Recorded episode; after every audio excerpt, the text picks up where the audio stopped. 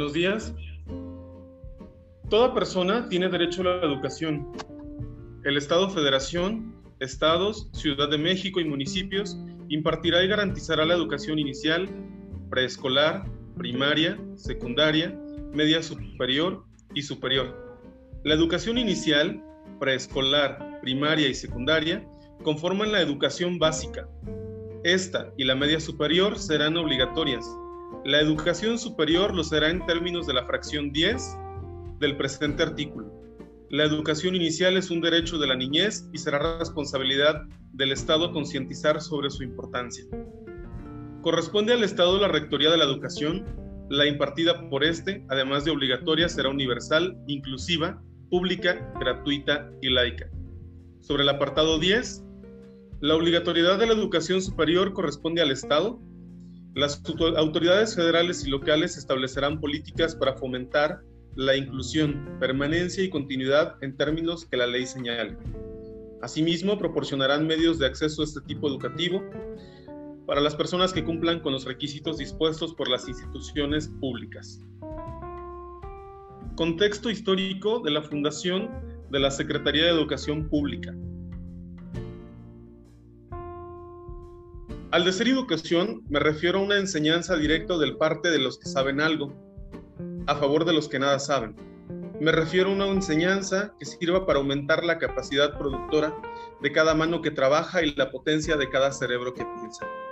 Frase escrita por el señor José Vasconcelos, abogado, político, escritor y educador. Al respecto de la creación de la creación de la Secretaría de Educación Pública por el señor José Vasconcelos, el Archivo General de la Nación menciona, se cumplieron por fin los trámites y entró a discusión la iniciativa de ley mandada por nosotros a la Cámara a efecto de crear un Ministerio Federal de Educación Pública. Era tal el convencimiento que en todo el país habíamos logrado mediante la creación de escuelas y bibliotecas, así como la instrucción a un gran número de maestros, que ya ni los pocos diputados que aún suspiraban por la era carrancista osaron oponerse a la aprobación de la ley.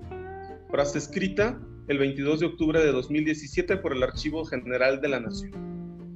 El 22 de octubre de 1920, José Vasconcelos presentó el proyecto de ley para la creación de una Secretaría de Educación Pública a nivel federal, la cual sería el organismo rector de la enseñanza en territorio nacional, gestionando los recursos para su desarrollo, además de que remarcaría la línea de trabajo que el político oriundo de Oaxaca había logrado definir. Fiel a la convicción de considerar a la educación como uno de los triunfos y reivindicaciones de la lucha revolucionaria, Vasconcelos comenzó a desarrollar su plan educativo desde que el presidente provisional Eulalio Gutiérrez lo integró a su gabinete nombrándolo secretario de Educación Pública en 1914. Posteriormente, durante la presidencia interina de Adolfo de la Huerta, le fue asignada la dirección del Departamento Universitario y de Bellas Artes, que incluía la rectoría de la Universidad Nacional de México. Fungiendo como rector, elaboró un proyecto de ley para la creación de la SEP. Sin embargo, apenas iniciada la discusión en la Cámara, se presentaron situaciones adversas que exigieron acciones más precisas por parte de Vasconcelos. Hubo algunos diputados quienes incluso prepararon iniciativas propias acerca de la manera en la cual debía organizarse la nueva Secretaría. El propio José Vasconcelos lo describe de la siguiente forma.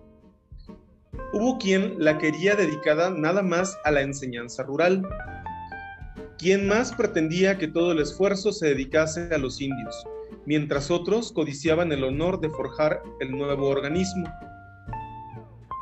creándole departamentos y secciones a su fantasía. Inmediatamente comencé a fulminar por la prensa y en privado a los entrometidos, desafiando sus vanidades. Insistí en que lo único procedente era aprobar los planes según los cuales estaba funcionando ya. De hecho, un organismo que necesitaba el espaldarazo de la legalidad para perpetuarse.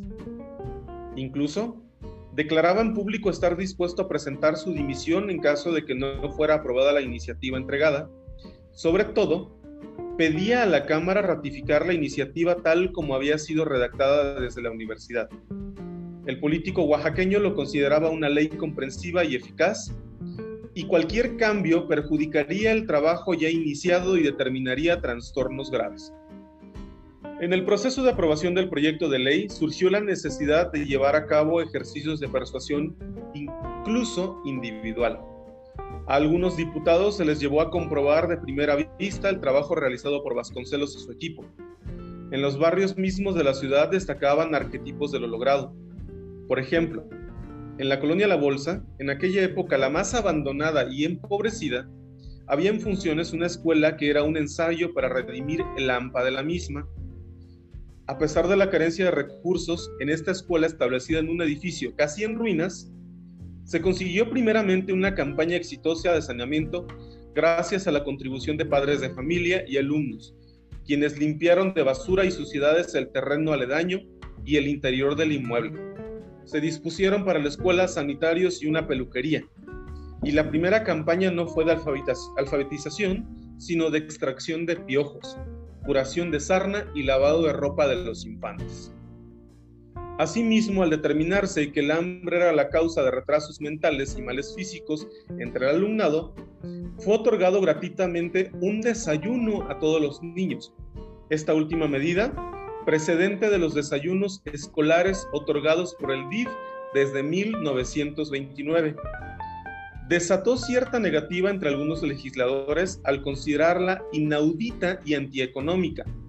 Aún con todo, finalmente se aprobó la ley de educación y la creación de la SEP pudo lograrse. El decreto fue publicado en el Diario Oficial de la Federación el 3 de octubre de 1921. José Vasconcelos mantuvo siempre una filosofía enfocada a fortalecer el espíritu dentro de un marco cultural y nacionalista. Fue artífice de las principales campañas de alfabetización e impulsó las artes, la lectura, la investigación científica y aún el intercambio cultural con el extranjero, aspectos que dieron forma al modelo educativo prevaleciente en el país a lo largo del siglo XX. Pues bien, el 25 de julio de 1921, el presidente Álvaro Obregón decretó la creación de la Secretaría de Educación Pública SEP, medida que fue aprobada por unanimidad en la Cámara de Diputados y que posteriormente el 3 de octubre del mismo año fue publicada en el Diario Oficial de la Federación. Un año después del decreto oficial, el 9 de julio de 1922, la SEP inauguró su edificio en la calle de República de Argentina, en el centro histórico de la Ciudad de México fue considerado el palacio dedicado a la tarea más importante, la educación de los mexicanos. En octubre de 1921, José Vasconcelos había ocupado el cargo de, Ministerio de, Ministro de Educación Pública y a su cargo estuvo alentar y fortalecer este gran proyecto. Adelante, Elías. Buenas noches a todos y buenos días. Bueno, esta es una edición más de Hanke, y bueno, para mí es un placer con ustedes compartir esta información. El día, de, el día de hoy vamos a compartir el siguiente tema que es el de la educación de antes contra la educación de actual. Para mí es un placer presentarles y darle la bienvenida a Francisco Heredia. Adelante, Francisco. Hola, ¿qué tal? Buenos días, buenas tardes, buenas noches. Bienvenidos, como dice Elías, a Hamke. Y bien, pues el día de hoy a propósito del regreso a clases, eh, dijimos, pues vamos a hablar de este tema. Por el día de hoy, eh, estoy muy desconectado de la educación primaria, que bueno, hace ya algunos ayeres que me tocó vivirla. Eh, pero estaba yo buscando en internet y de pronto me encontré con un sitio de la Comisión Nacional de los Libros de Texto Gratuitos y me di cuenta de que existen algunos, eh, los libros de aquel entonces, de todas las generaciones, desde 1960 hasta el 2014. Me llegó mucha nostalgia y de pronto eh, escucho a los padres de familia, de repente veo artículos en internet que es eh, un poco difícil las clases virtuales, que los niños quieren clases presenciales porque no están aprendiendo lo mismo. Entonces, les dije a mis compañeros, vamos a hablar de este tema, ¿qué les parece? Entonces, pues el día de hoy hablamos de esto. Gracias, Francisco. Y bueno, a continuación, yo presentarles a Camila, una extraordinaria persona que también adelante nos va a dar su introducción. Adelante, Camila.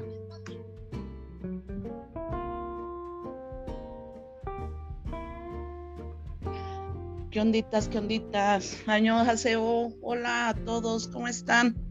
Este, pues sin duda, sin duda alguna, la educación ha evolucionado o, o se ha ido para atrás en algunos aspectos. Eso lo vamos a platicar en este programa en Hamke.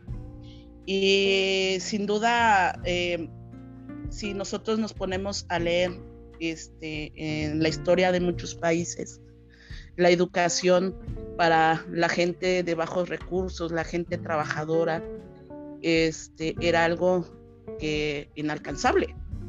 No podían llegar a, este, a ese nivel. El que nacía esclavo crecía como esclavo, se casaba como esclavo y tenía hijos esclavos. Este, el que nacía pobre, igual, se casaba pobre y tenía hijos pobres. ¿Por qué? Porque no se les permitía evolucionar a través del estudio. Es importante marcar también que lo hacían así por el miedo que tenían las personas a que el pueblo tuviera poder. ¿Por qué? Porque la educación es poder, el saber es poder.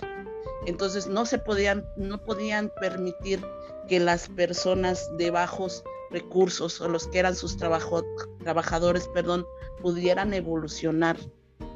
¿Por qué? Porque ahí acabaría, acabaría su imperio que ellos mismos se formaban, la gente noble, ¿sí? Entonces, este, yo creo que la, la educación en muchos países es un punto, fue un punto de quiebre este, alrededor sin, duda alrededor del mundo. Así que por ahí acabo de leer un artículo donde decía que la educación es el fin, el fin de la, el fin de la pobreza y, con, y la gente con educación deja de meter la cabeza.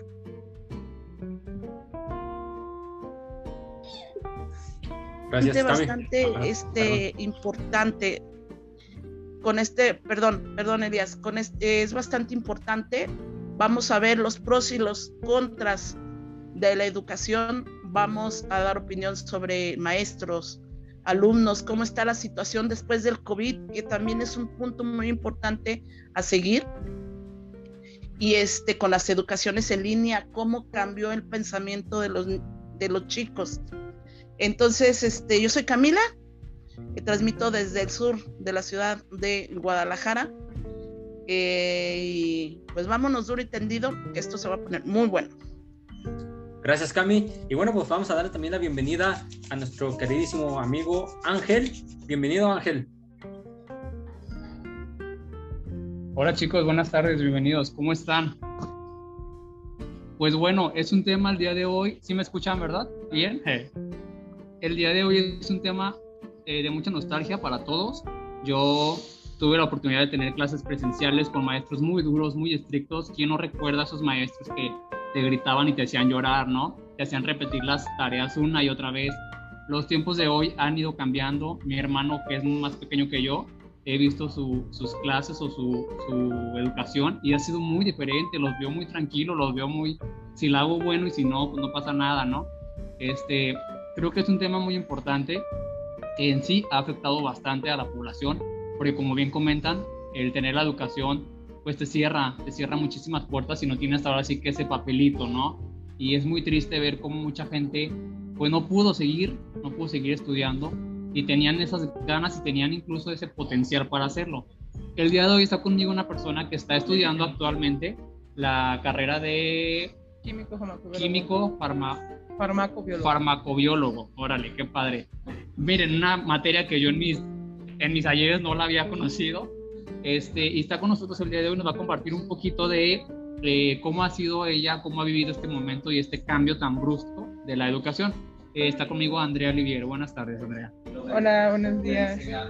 Este, justamente fue como un cambio muy radical porque automáticamente nosotros somos seres sociales, ¿no? Independientemente, ya sea en un ambiente eh, económico, académico, laboral, y ver que de, un, de repente, de un día para otro, de convivir con tus compañeros, tener las clases presenciales, eh, ir a la biblioteca y cosas así, de repente, de la noche a la mañana se cierra. Entonces, eso te causa una frustración interna. En mi caso personal, a mí me causó mucha frustración al principio porque no sabías cómo adaptarte, incluso los mismos maestros, incluso las mismas escuelas no sabían cómo iba a reaccionar esto dependiendo del COVID.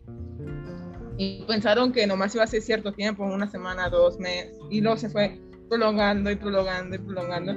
Y muchos de los compañeros, eh, justamente yo me llegué a sentir muy frustrada, como que no entendía y todo eso te siente al principio mal, pero ya después te tienes que ir adaptando a las a lo que tienes, a las posibilidades. Ahorita por el momento no podemos regresar por, por, lo mismo del COVID y no se sabe, todavía está muy incierto en la universidad si se va a regresar o no se va a regresar. Entonces muchos alumnos extrañan pues ir a la escuela y más esta carrera que yo estoy estudiando, casi la más, casi el 90% es laboratorio.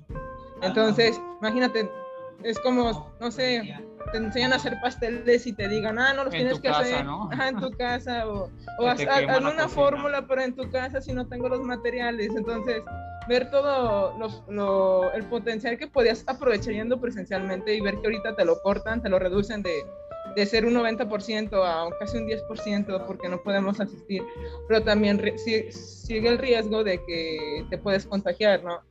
Estamos hablando que ahorita apenas están regresando las primarias y secundarias, pero una universidad todavía está incierto, porque si una secundaria, una, primaria tiene a lo mucho unos 300 alumnos, estamos hablando que una universidad son fácil o doble o hasta cinco veces más de alumnos, por lo mismo por eso no se puede regresar. Entonces, pues nomás lo único que tengo que decir es que siempre lo humano se ha tratado de adaptar, ¿no? Adaptar a lo que tiene. Entonces, por el momento, pues estamos.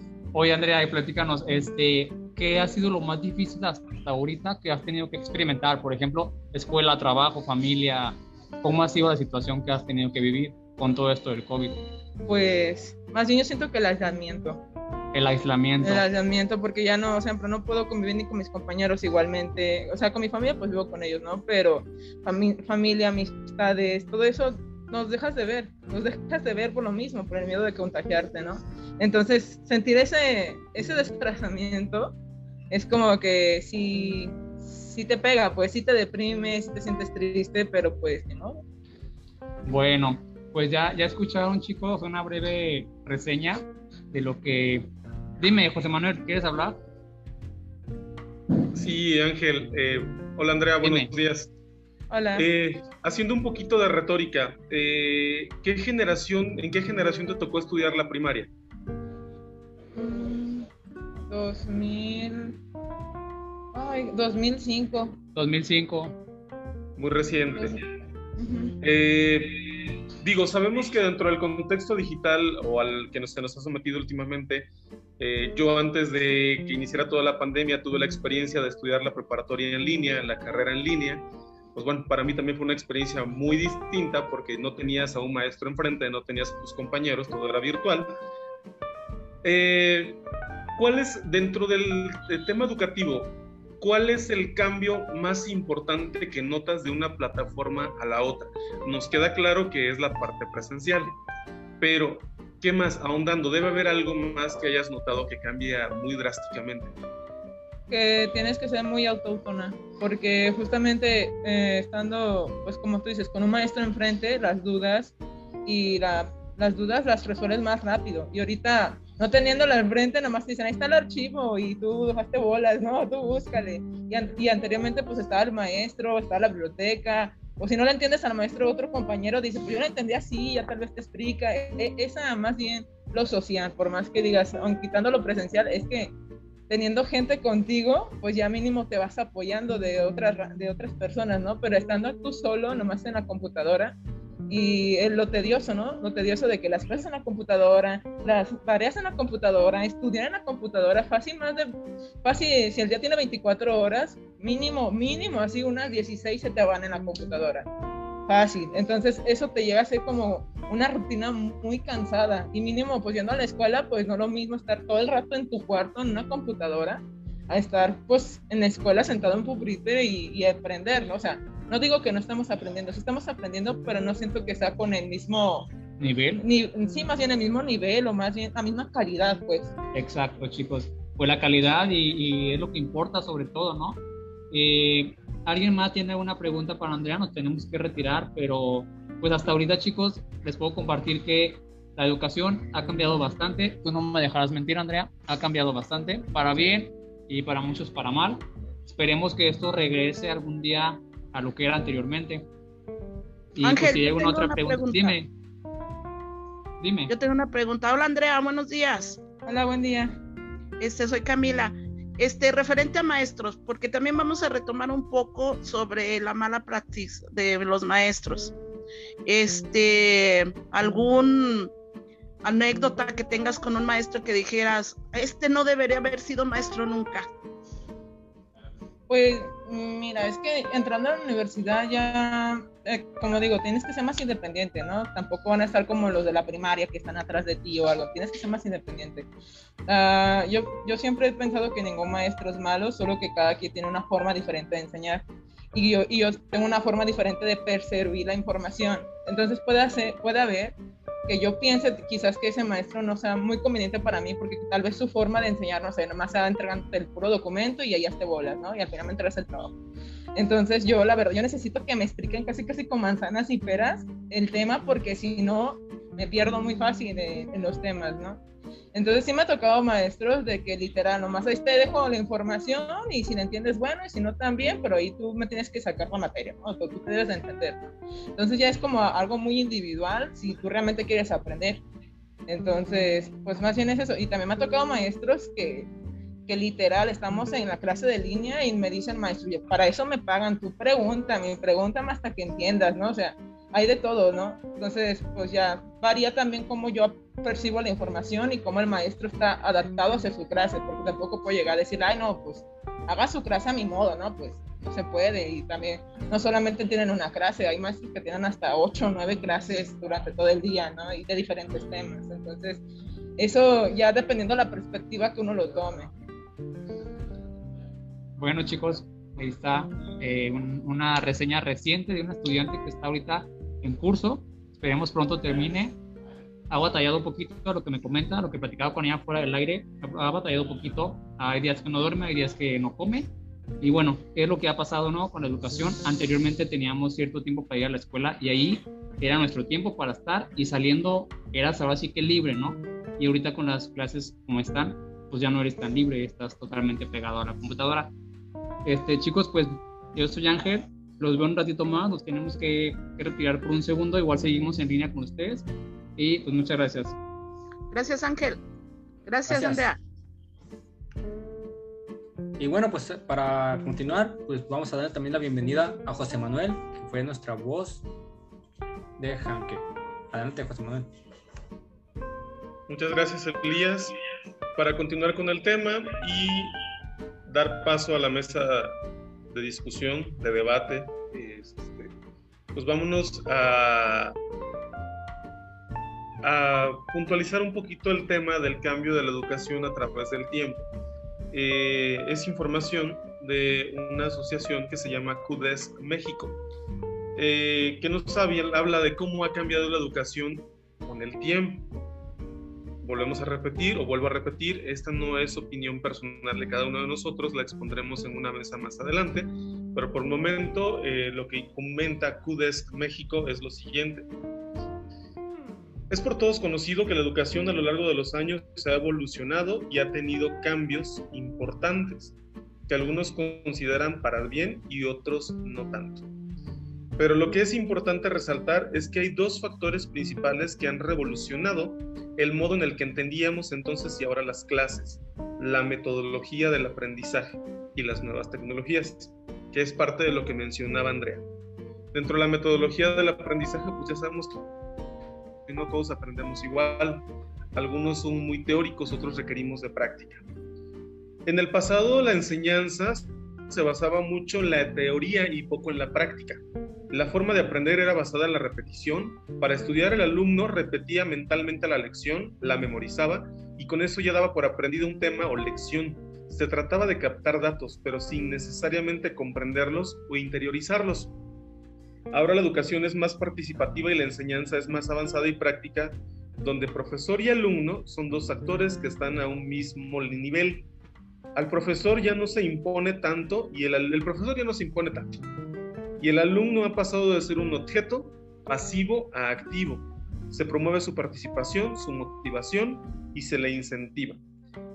Dentro de ello, yo creo que en nuestro caso, este, Francisco, Elías, Ángel, Camila, este, creo que vivimos alguna vez más de una experiencia en la que nos enseñaban, por ejemplo, para mí que estudié contaduría, nos escuchaban en la escuela o nos daban la teoría y nos decían es que tiene que hacerse así, tiene que la cuenta P, que los pasivos y los activos, y te ibas a la realidad y eh, pues en tu trabajo no aplicaba para nada. En la práctica no tenía nada que ver la teoría con la práctica. Es un poquito a lo que se refiere este artículo de CUDES México. Le paso los micrófonos a Camila. Gracias, José Manuel. Sin duda, pues sí tienes, tienes mucha razón. Este, yo recuerdo algo que me platicó mi hija precisamente ayer, que está, esta semana fue una semana de inducción, porque mi hija está en una, entró a una secundaria técnica y eh, les dieron talleres de, de, inducción para ver a qué taller y qué carrera técnica eran aptos. Mi hija iba con toda la con toda ya la decisión que se quiere ir por diseño gráfico.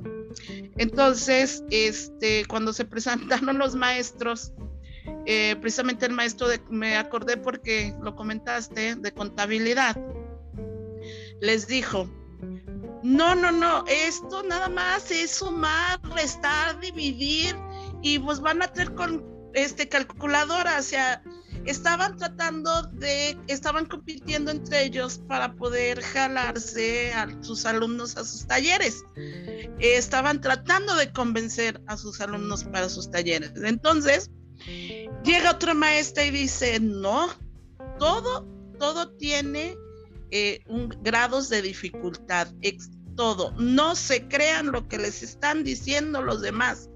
Entonces, referente a lo que comentas, eh, tienes razón. O sea, de repente dices, ah, me voy a ir aquí y que al cabo son números con la calculadora, pero no, en realidad no. Igual con los dibujos, el dibujo industrial, diseño gráfico, electricidad, herramientas, todo, lo, todo tiene, eh, cualquier carrera tiene un punto de quiebre donde dices, sí está difícil, sí está difícil. Entonces, este, los chamacos, hasta aquí, en este punto que comentas, eh, los maestros, con tal de jalarse a los alumnos a su, a su taller, estaban mintiendo. Estaban mintiendo de que era muy fácil y que muy esto y muy lo otro. Y entonces dice Camila, pues yo, mi hija, que se llama igual que yo, eh, que tiene 12 años, y eh, dijo, no, yo me voy por lo que ya conozco, o sea, no se dejó influenciar, a pesar de que con ciertas pláticas de ciertos maestros de talleres le llamaron la atención, pero no se dejó influenciar a lo que ella ya quería este, pero sí estaban, estaban, de cierto modo, estaban mintiendo para poderse jalar a sus alumnos a su taller. Para mí se me hizo muy cómico de repente escuchar a mi hija de una manera muy graciosa que me decía, mamá, es que se estaban peleando, nos estaban peleando a nosotros. Este, no sé cuál sea su concepto dentro de la escuela de si la clase sea más importante una que la otra porque se estaban peleando a los alumnos para darle importancia a su taller. Pero también hay que tomar eso en cuenta, no dejarse influenciar este, o no llegar a influenciar a los alumnos para que tomen una clase que después va a ser a, va a ser a fuercitas, que tienes que acabar los tres años porque ya entraste ahí y no te pueden hacer cambio. Entonces yo creo que, todos, todos los estudiantes ya a estos niveles sí empiezan con, empiezan a, a, a, pensar cuál es la carrera para que yo debo seguir, ¿no? Entonces fue un punto que se me hizo muy curioso. Y base a la historia y la evolución de la escuela, pues ha habido, yo creo que ha tenido muchas fases. Nosotros somos de, género, nosotros que estamos aquí presentes, este, aquí en Janque, nosotros que somos Janque, este, somos de diferentes generaciones y nos enseñaron diferentes. Tuvimos maestros con diferentes mentalidad. Tuvimos unas, unas este, métodos de estudio muy diferentes. Si de una escuela a la otra es diferente la forma en que se organiza, se organiza este, las escuelas, imagínense en una evolución dentro de la Secretaría de Educación con el afán de querer, querer mejorar la educación o de simplificar ciertas materias este, para darle paso a otras, porque por ejemplo, mi hija ya tiene una materia que se llama familia digital. Entonces yo en mi vida me hubiera, hubiera sabido qué era eso. De repente leo el libro y dije, sí, es importante que los niños sepan cómo manejar las familias digitales que son las redes sociales, que es Google, que es y los pros y los contras y los peligros que hay. Pero bueno, más adelante este, hablaremos de eso. Dejo los micrófonos a Elías. Sí, por ahí Ángel tiene, está levantando la mano. Adelante, Ángel. Gracias, chicos. Este, bueno, eh, retomando un poquito, la situación. Eh, ¿Recuerdan ustedes, por ejemplo, aquellos, aquellos momentos en que se hacían las tareas y tenías que llevar tu, tu disquete, ¿no? A los cibers, a pasar la información, a pasar los trabajos. Este, digo, retomando todo esto, ya no se ve hoy en día y creo que antes nos hacía, bueno, en mi caso, nos hacía más comprender más fácil las cosas porque pues ibas a un ciber y ahí mismo también te enseñaban a moverle, ¿no? Las computadoras y todo. Entonces yo creo que hoy en día sí, sí ha cambiado bastante la, la educación, la forma de, de, educar. Las escuelas también han cambiado. Y sobre todo yo tengo una experiencia por ahí que recuerdo cuando estaba en la, en la primaria, eh, casi, bueno, entrando a secundaria más bien. Eh, ¿Cómo no olvidar esos, esas peleas callejeras todos los días que tenías que vivir, ¿no? Porque ya te vio feo, porque ya le agarraste el color, porque le pateaste la mochila. Y creo que ahorita, pues eso se ha, digo, obviamente se ha detenido por razones de que no están juntos los, los estudiantes, pero sí creo que, que, que ha cambiado bastante.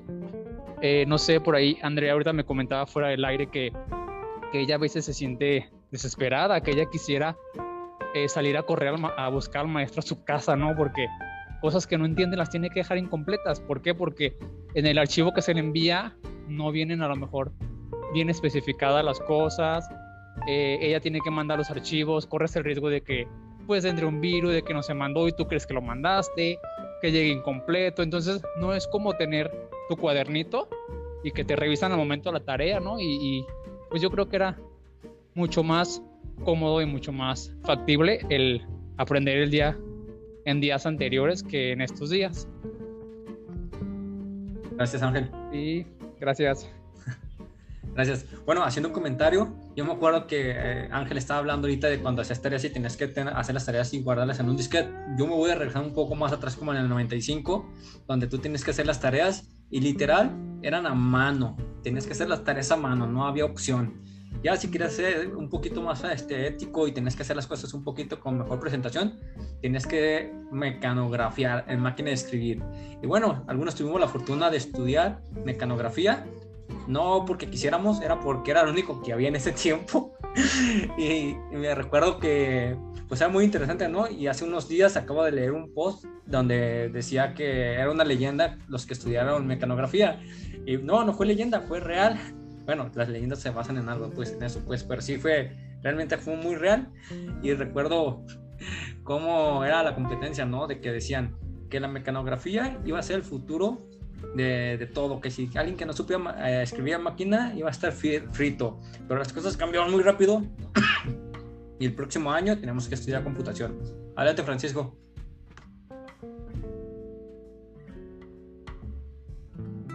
Francisco, adelante. Levantaste la Ah, mano. Perdón, se me fue el sonido. Sí, fíjate, efectivamente teníamos, había un ejercicio en el que nos enseñaban a escribir a máquina para utilizar todos los dedos. Yo soy de ese número reducido que nunca aprendí a usar todos los dedos. Creo que solamente eh, estos dos dedos eran los que aprendí a usar. Pero tenemos un ejercicio que se llama memoración, que era hacerte un cubre teclado con una hojita, con una tela y unas agujetas y la amarrabas alrededor del teclado de la máquina para memorizarte el teclado. Eh, yo recuerdo en una prima que ella fue secretaria taquimecanógrafa, que en aquel entonces era una era toda una profesión, porque eh, tenía una habilidad para escribir a máquina bárbara. Yo la veía que de repente volteaba y no se le iba ninguna falta de ortografía, no se le iba nada, porque aprendían el teclado este, de la máquina escrita, que, que, era tan duro en aquel entonces, ¿no? Que lo tenías, este, muchas veces este, nos lastimamos los dedos con las teclas eh, y de pronto eh, nos damos el salto a, la tecnología, ¿no? Cuando se empezó a utilizar el Windows 3.11, donde empezamos a utilizar el Word, el Excel y todo ese tipo de cosas, entonces eh, ya traemos las bases, ¿no? ahorita a propósito de lo que decía Camila, ¿no? De, lo, de la cuestión de las calculadoras, yo recuerdo que en la secundaria tenía un profesor de física, el maestro Liborio, que él no nos dejaba utilizar calculadoras era eh, hacer las operaciones matemáticas en el pizarrón y él explicaba con pasteles, o sea, ponía la, la, operación, la división que tenía que hacer y decía, si yo tengo tantos pasteles, entre tantos, ¿a cuánto nos tocan? Y hacía la operación y la desarrollaba porque muchos salimos de la primaria con, pues con errores al dividir, ¿no? O quizás en las tablas nos aprendíamos. Entonces, eh, todo eso, eh, pues nos empezó a, a, forjar. De repente, Mm, yo me acuerdo que la primera tenías que aprenderte todas las tablas de multiplicar y este y era todo un era todo un caso, ¿no? Entonces, pues esa es eh, mi percepción de, la educación de lo que yo viví, ¿no? Por ahí del 88, 94, que fue el año en los que hice mi... Bueno, por ahí tenemos a Camila, que levantó la mano, y a José Manuel. Adelante, Camila. Ok, este, muchas gracias. Mecanografía. Sí, sí, lo recuerdo perfectamente bien. Malísima. Yo todavía escribo, yo, yo ya pasé de dos dedos de uno de cada mano a dos de cada mano. Ahí la llevo poco a poquito. Ya próxima, en los próximos 10 años utilizaré tres dedos de una mano y tres dedos de la otra. Pero pues ahí ahí la llevamos, ahí la llevamos. Pero sin duda, sin duda, este, bueno, ustedes les tocó, por ejemplo, a, Ángel le tocó los, los disquetes, de, ¿cómo se llamaban? De tres, tres y media. Creo que eran que siempre te fallaban. Siempre se borraban información. De hecho, Cami, perdón que te interrumpa, ¿recuerdan? No sé quién le tocó, pero la famosa clase de música y que era nomás con tu flauta, ¿no? Yo aprendí una canción en flauta y jamás pensé que la iba a volver a tocar y hace meses que se me ocurrió y la sigo tocando. Entonces yo creo que antes sí, sí aprendías de una forma que era casi para siempre. Está, sí, por supuesto, las clases de música en la secundaria. De hecho, yo fui de parte del coro de la Secretaría de Educación Pública. Aplausos, por favor, aplausos. Este. y bueno, déjenles comento, este, yo que soy generación más atrás todavía que ustedes, bueno, no más, voy a decir que nomás poquito para atrás, poquito nomás, este, pues me resultó que nos mandaban comprar la lámina de la expropiación petrolera, la lámina de Benito Juárez, la lámina y luego la, la volteabas la volteabas y las letritas bien pequeñitas que no las podías ni ver. Y yo decía, bueno, ahora después los que eran acá ricachones, los que eran acá ricachones pues tenían tenían sus enciclopedias y ahí venía Ay, permítanme porque estoy cerrando una ventana porque mi chochita quiere participar en el programa. Entonces, la enciclopedia de México y la británica. ¿no? sí, las enciclopedias donde venían hay muchas biografías, pero eran los maestros tan canijos que decían, no, yo quiero la lámina y tenías que pegar la información en el cuaderno y bueno. Ahora ¿Cuáles láminas? Te metes a internet y sacas toda la información posible y este ya hay ya hay tutoriales de matemáticas, tutoriales de inglés, tutoriales de física, de tutoriales de todo. Eh, que a mí a mí pues no me da envidia, ¿verdad? Pues que pues a mí me tocó estudiar de una de una manera diferente. recuerdo una vez que me tocó hacer este, una cartulina, porque ah, las cartulinas tienen que hacer en una cartulina tal cosa, ¿no? Y ahí iba uno a su cartulina y luego te la enredaban, te le ponían el papelito y cuando llegabas a tu casa querías extender la cartulina y quedaba toda de rollito y ahí te andabas queriéndola meter abajo de la cama para que perdiera este, bueno, el bucle que se hacía en la cartulina. Pero bueno, a mí me tocó hacer un trabajo este, sobre, sobre la... Eh, no me acuerdo qué era. Total, yo lo hice y tan tan y llega mi hermana como media hora antes y me dice, no una hora antes, y me dice, eso está muy mal. Y que lo agarre y que me la rompe. Y yo, ¡Ah! no puedes presentar eso a la escuela, no es posible. Y yo, no puede ser. Bueno, ella después me ayudó a hacerla para que quedara bien presentada que también muchos maestros es lo que piden, la presentación. Y después vamos a hablar de cómo los niños se presentaban a la escuela y los andaban regresando. Y tengo una anécdota muy importante porque también era importante para la escuela la presentación de, de los niños. Ahora también me doy Oigan chicos, imagínense, ¿se acuerdan cuando, bueno, a quien le tocó que eh, la educación de, de los tiempos de nosotros eh, yo creo que nos hacían un poquito más, más libres en el sentido cuando nos tocaba exponer esas clases que te tocaba a ti exponer la clase, eh, te hacían más seguro de ti mismo. Yo creo que mucha gente con las exposiciones me venció su miedo al, público y hoy en día en estos años a lo mejor no les cuesta trabajo el desenvolverse, no, el es que ya no, es, Es que ya no lo hace, o sea, yo me di cuenta en seis años que estuvo mi hija en la primaria, yo me di cuenta que nunca expuso, y yo recuerdo que yo en la primaria sí expuse clase. Entonces por eso llevábamos el material con las cartulinas y las pegábamos en el pizarrón y este pizarrones que de repente no se veían porque el gis no marcaba el pizarrón, ya no tenía la, ya estaba bien brilloso y no marcaba el gis. Y ahora con los nuevos pizarrones y luego ahora ya usan hasta pantallas este, donde se ven cosas ahí de la clase en las pantallas y el maestro nomás le apachurra el botoncito, lo maneja desde el celular y se ve todo, o sea, este, sin duda, este, ya el que no quiere estudiar ahorita, ya la verdad, la verdad yo no entiendo por qué, porque todas, yo siento que hay muchas cosas que, quitando el COVID, por supuesto, quitando toda la problemática del COVID, este, sí es mucho más fácil porque hay más fuentes de consulta. Adelante, Fran.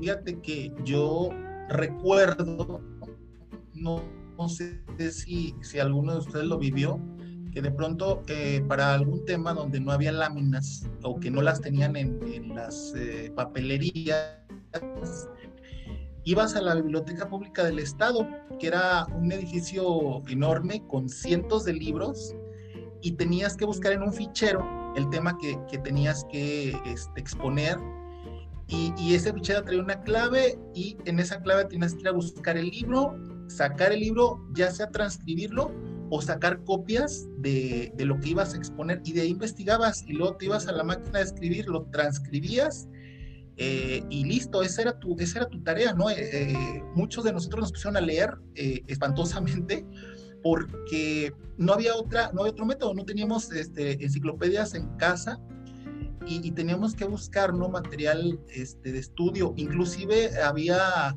papás o había parientes que tenían una carrera y que lo que sabían te lo explicaban eh, y tenías que hacer circo, marón y teatro, ¿no? Para, para poder este, investigar un tema. Adelante, José Manuel. Pues bien,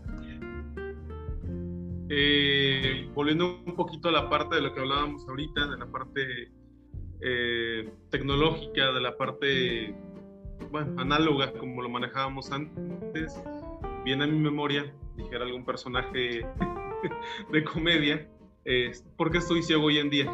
Esas láminas de verdad que eran una tortura para los ojos. Bueno, entrando en este contexto, vamos a hablar un poquito de, ya para cerrar mi participación dentro del texto duro, y es básicamente lo que ya mencionamos.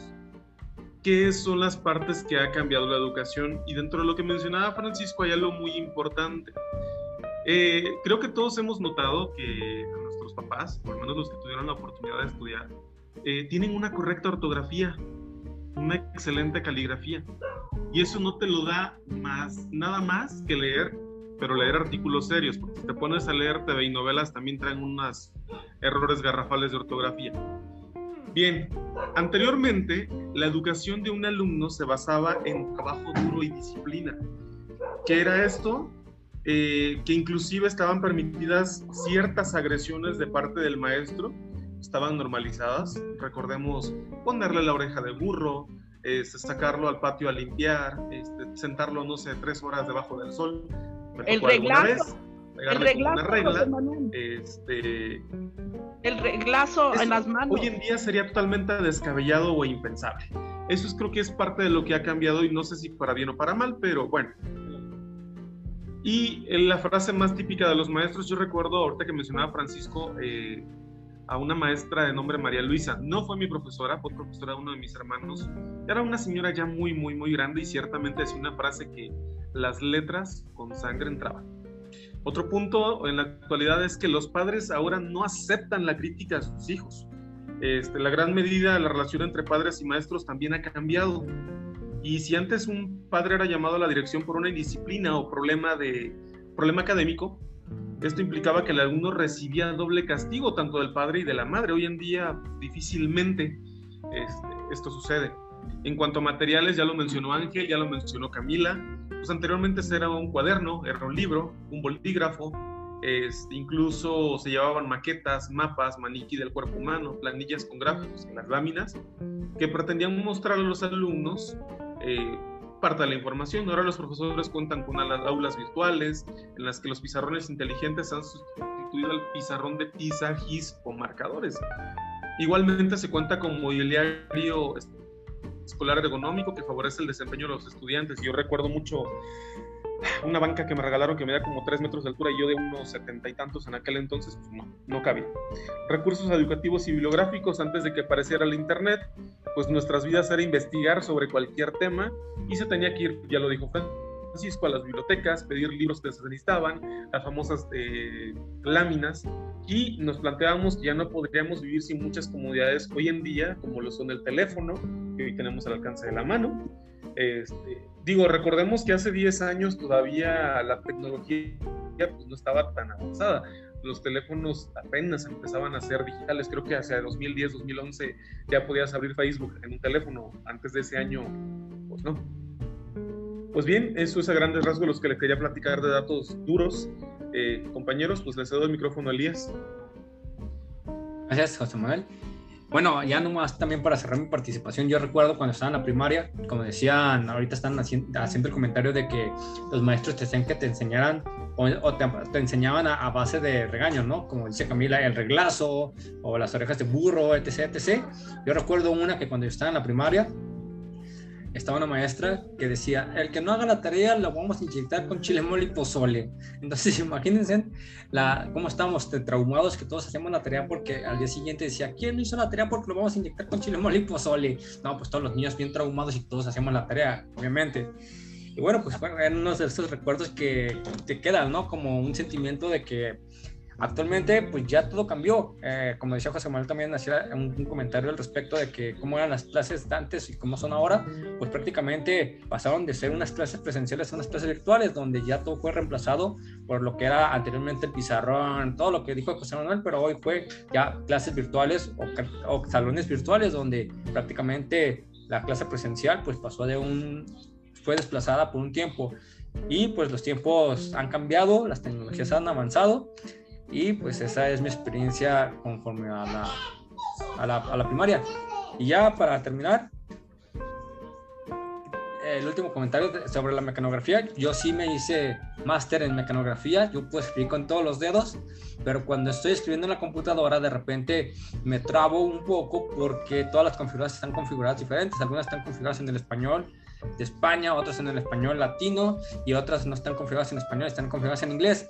Entonces, al momento de que estás mecanografiando, quieres poner un acento y resulta que, el acento está movido y tienes que buscar cuál es el acento. O de repente quieres poner cierto algo para el signo de abrir, cerrar pregunta o de exclamación y tú sabes en dónde están, pero como está el teclado es diferente, tienes que investigar bien cuál es la tecla y eso te quita un poquito de tiempo, pero después es cuestión de que vuelvas a agarrarle la velocidad puedes volver a escribir normal. El problema es cuando te vas a otra computadora que no es tuya y está totalmente desconfigurada y no desconfigurada, simplemente que pues esa persona sí le gusta o no sabe, tiene el desconocimiento y pues te cuesta trabajo volver a, a encontrar dónde están las teclas. Pero es importante aprender un poco de mecanografía. Yo sé que ya no se usa y es difícil ahorita actualmente que diga alguien, yo tengo una máquina de escribir, yo creo que ya ni existen. Y si existieran, creo que ya ni venden las cintas. Entonces, es contraproducente ya. No, ya estamos en otra, en otra era donde tenemos que acostumbrarnos y como por ahí también decía este Francisco de las bibliotecas, creo que actualmente nuestra, la generación de, no sé, de esta nueva generación no sabe que es una biblioteca o la habrá escuchado, pero yo creo que nunca la han conocido como tal. Como a nuestra generación nos tocó que era de ir, salías de la escuela y directito a la biblioteca porque no tenías otra. Y actualmente, pues la biblioteca virtual, YouTube y Google, ¿no? Es como que cualquier cosa que ocupan, todos se echan un clavado a YouTube o a Google. Bueno, por ahí esta fue mi participación y le dejo los controles a Camila. Gracias. Google. Es que lo leí en Google. ¿Cuántas veces no escuchamos esa cosa tan espantosa de, sí, sí es cierto, lo leí en Wikipedia. Lo, leí en Google, me lo encontré en internet. Qué bueno que tocan, que tocan este, este, se quiere despedir a nuestro querísimo Ángel. Vamos, antes de hacer este comentario, vamos a pasarle los micrófonos a Ángel. Adelante, Ángel. Ay, gracias chicos. Bueno, pues me despido el día de hoy. Fue un placer estar con ustedes, como siempre. Yo transmito desde acá Tlaquepaque, eh, zona de Tlaquepaque, en Guadalajara. Y pues bueno, este, retomando un poquito y para cerrar mi participación, yo recuerdo mucho esos recados que te dejaban los maestros, que eran un trauma y eran un, era horroroso ver un recado en tu cuaderno. Eh, y bueno, han sido bastantes cambios los que se han vivido Esperemos que la gente que nos está viendo nos puedan dar mucho más, todavía más observaciones, más puntos de vista, buenos, malos, los que sean, serán bienvenidos. Eh, aquí la última palabra, pues cada quien la tiene, como le va en la feria, pues es como lo platica, ¿no? A mí, la verdad, mi mejor época creo que fue la, la secundaria para mí.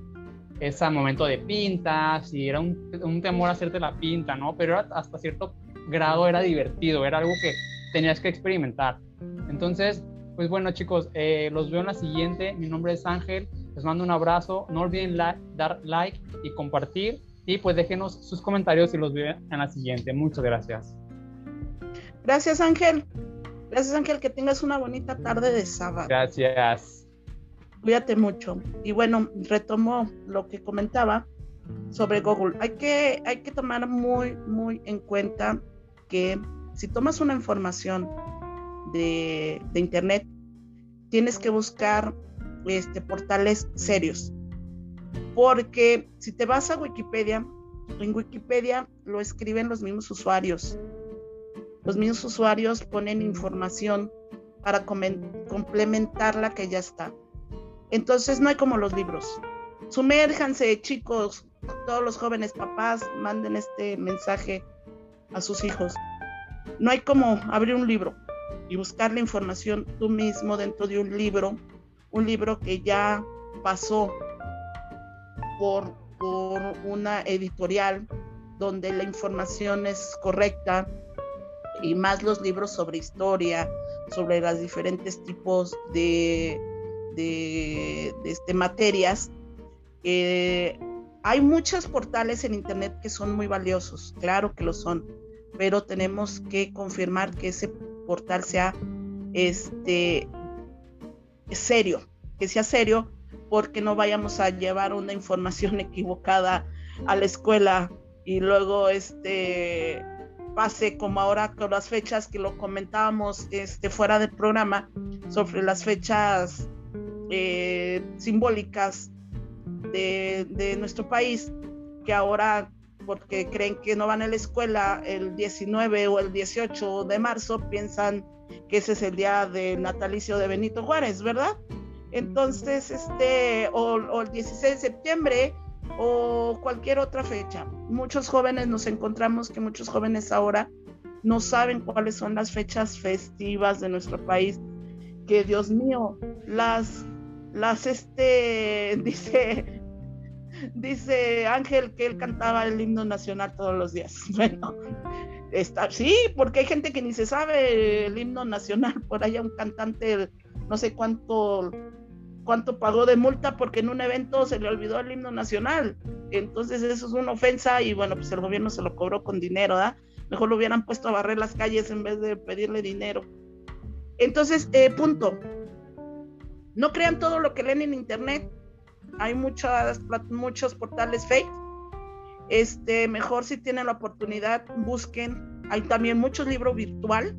Entonces ahí pueden encontrar eh, información más verídica para sus clases. Hay mucho portal de ayuda este, para los estudiantes, pero sí, por favor, este, investiguen un poco antes de sacar información de esos, de esos portales. Eh, bueno, yo creo que también ya es todo. Eh, invito a la gente para que le dé like a esta a nuestro programa del día de hoy. Comenten sus anécdotas en la escuela, por ahí vamos a estar contestando todos los mensajes que nos lleguen, vamos a estarlos contestando. Y este, muchas gracias a toda la gente, muchas gracias a toda la gente que ha estado al pendiente de Hanke. Todos los días me topo porque siempre hay un like más. Muchísimas gracias. Este, un abrazo para todos. Quiero mandar un saludo bien grandote a Cristi. Quiero mandar un saludo bien grandote a Ana María. Quiero mandar un saludo bien grande a, a Víctor Manuel, quiero mandar, híjole, tengo una lista bien grandota, por ahí voy a publicar todos mis agradecimientos en la página de Hanke, porque me han dejado por ahí en mi Messenger este, mensajes de ánimo y todo eso. Voy a pedirles permiso para poderlos publicar las fotocapturas, para que este, eh, poner ahí mi agradecimiento a todos. Y este, recuerden que nos encuentran, por ahí va eh, Francisco, que nos nombre todas las plataformas en las que nos pueden encontrar. Y pues yo les mando un beso, mi queridísimo Kim, un abrazo, Sarangue, ya sabes. Este, y pues estamos, estamos con ustedes pues la próxima, la próxima semana con un video más, con un tema más de actualidad y algo que a ustedes les puede eh, este, importar y les puede ser útil. Yo soy Camila, Cuídense mucho, les mando un beso, un abrazo y recuerden que todos somos Hanky. Adelante, chicos. Adelante, Francisco. Bien, yo nada más cierro mi, se me olvidó un pequeñísimo detalle que lo mencioné al principio, pero se me fue. Eh, dentro, ya para cerrar totalmente todo, creo que uno de, una de las cosas graves que sí se, o uno de las situaciones más graves que ocurrió dentro de todo este proceso de la transición de lo digital a lo, de lo físico a lo digital es eh, la falta de fomento a la lectura y dentro de ello creo que estaremos de acuerdo Camila, Francisco, Elías, Ángel, eh, nuestros chicos hoy en día, no todos, claro, la gran mayoría, no sabe diferenciar entre signos de puntuación, signos de puntos, comas, este, las letras correctas.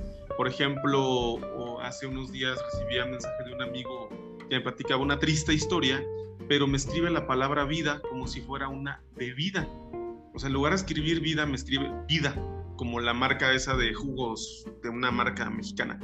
Este, y como eso vemos un montón de publicaciones diarias en todos los, hasta inclusive en medios de comunicación seria. Entonces ahí sí tenemos un problema muy grave y yo creo que es parte de lo que particularmente yo sí criticaría de, del modelo actual, del modelo educativo actual, eh, la falta de fomento a la lectura, que si bien también no es responsabilidad exclusiva del gobierno, o de las escuelas. Comienza desde casa. Recuerden lo que decían muchas abuelitas, la educación se mama en casa y se practica en la calle. Muchísimas gracias chicos, soy José Manuel Hernández y le paso el micrófono a San Francisco. Muchísimas gracias por acompañarnos en Hamker. Recuerden que las opiniones al final las tienen ustedes. Y bueno, eh, me gustaría compartirles eh, un clavado a la página de la Secretaría de Educación Pública de la Comisión Nacional de los Libros de Texto Gratuitos para que recuerden aquellos eh, libros de texto que llevamos en primaria desde 1960 hasta el 2014. Eh, a muchos les va a traer nostalgia, a muchos otros pues les va a traer recuerdos no tan agradables. Sin embargo, ha evolucionado, retrocedido, cada quien es, libre de opinar lo que mejor le convenga y, y revíselo, échenle un clavado y como dice Camila, eh, investiguen lo más que se pueda. No todo es cierto lo que viene en, en internet. Eh, Wikipedia de pronto no es la verdad absoluta, pero hay libros que ya se pueden descargar virtualmente, que ya han sido este, aprobados y, y ya, ya tienen una, una buena crítica, tienen una buena recomendación y bueno, eso nos puede ayudar bastante. Eh, igual eh, para todos, un saludo, un abrazo y pues muchísimas gracias. Síganos en, en Facebook. Eh, tenemos también un grupo público que se llama Seguidores de Hamke en Facebook. Estamos en YouTube, también nuestro canal Hamke Oficial, en TikTok, en Instagram y en Twitter, Hamke Oficial. Síganos y déjenos un like, déjenos un saludito y bueno, pues próximamente es, eh, ya, ya, me, ya me fue, se me fue el rollo, ¿no? Spotify, vamos a, a intentar subir el, el, este podcast para platicarles un poquito ya más a fondo, ¿no? Y bueno, pues muchísimas gracias, nos estamos viendo, nos estamos saludando. Yo soy Francisco Heredia, les mando un fuerte abrazo.